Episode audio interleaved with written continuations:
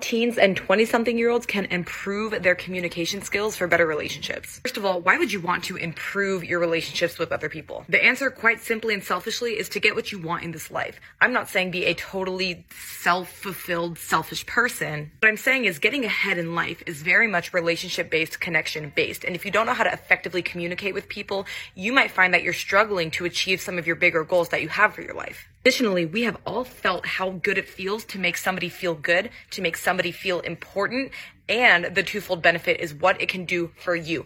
Even going into the relationship or the conversation, not expecting anything in return. So let's talk about how to do that. One, become an active listener. If I'm being honest, many of you guys like to talk, talk, talk, talk, talk, myself included, but do not want to listen as much as you speak. Many of us are just listening to wait for the opportunity to speak as opposed to listening to fully understand and respond based on what was said in a thoughtful and thorough way. Do you follow? Comment down below if that makes sense.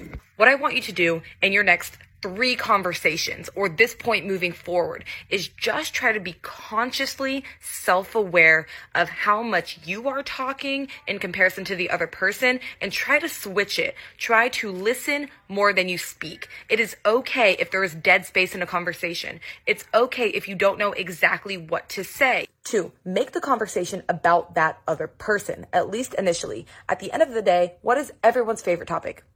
Themselves. Whether you believe it or not, it's just a fact. Make other people feel special and important and start to develop those meaningful relationships. Try making the conversation about them, asking them more questions, getting to know them, really interviewing them, not necessarily for the benefit of, I want this from you, so I'm gonna make it like with this whole goal in mind, but it's just a good fundamental step of life. Three, validate the other party when they say things to you instead of being like, like turning the conversation immediately onto yourself. Say, I hear you. I understand you. That makes me think of XYZ. Validate what they're saying because subconsciously they are going to feel that validation as well and it's going to draw them to you.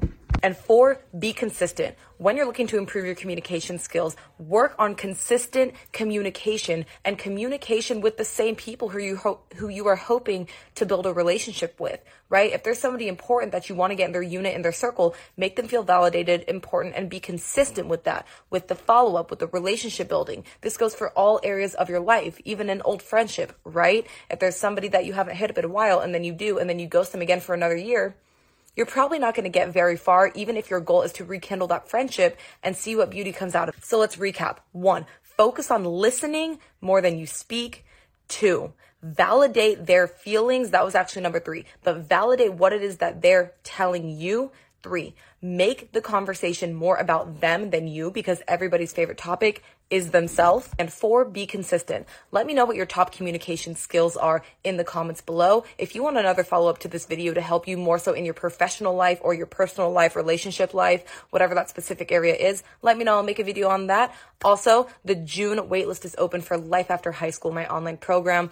You can check that out by going to www.lifeafterhighschool.us to learn more. And I'll see you guys in the next one. Short Cast Club